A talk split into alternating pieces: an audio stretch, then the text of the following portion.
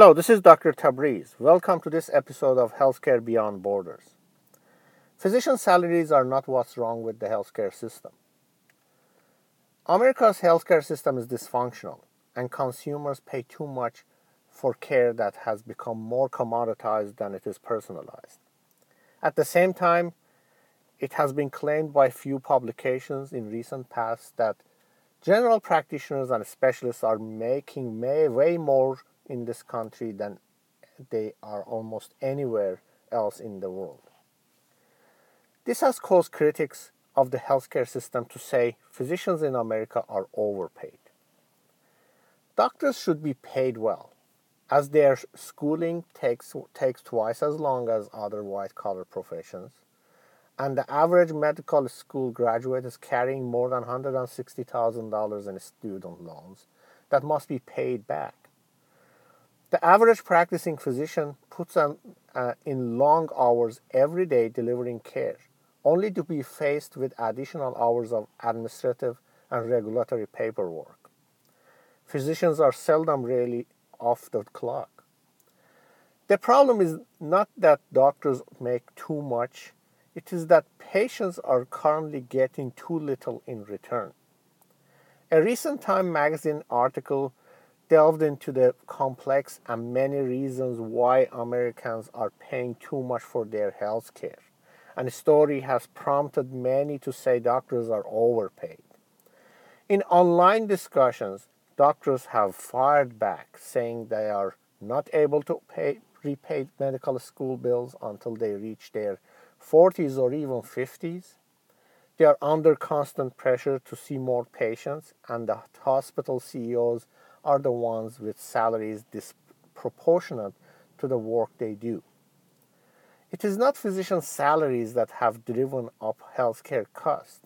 Many argue, but a com- commoditized system of healthcare that is designed around insurance companies more than it is around physicians or patients. Physicians do stressful work that often has life, life or death consequences. On top of that, draining work, they are making a difficult transition to electronic health record system and spending additional hours on regulatory compliance, certification, and other administrative tasks that should probably be handled by frontline staff instead. Not only do many doctors practice at top of their license every day, many must combine that work with hours of data entry Physicians in the managed care system are far more likely to have help with the regulatory and administrative work than those in independent practices. Most of them face those mountains of paperwork alone.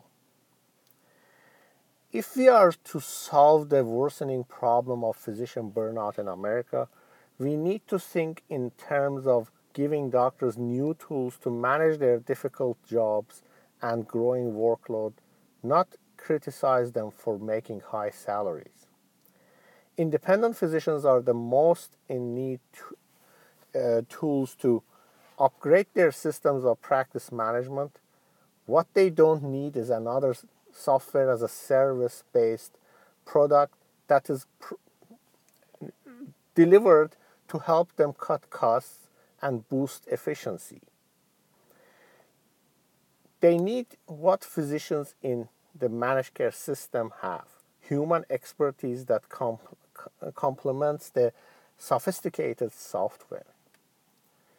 If we could free physicians from some of their administrative and regulatory burdens, they will be freed up to see more patients and ad- administer high quality care. Empowering doctors is a solution that will actually improve our healthcare system. Criticizing the, their salaries they work so hard to earn is not a solution. Thank you for listening uh, for this episode of Healthcare Beyond Border. And I would like to ask you to stay tuned for our next episode as well.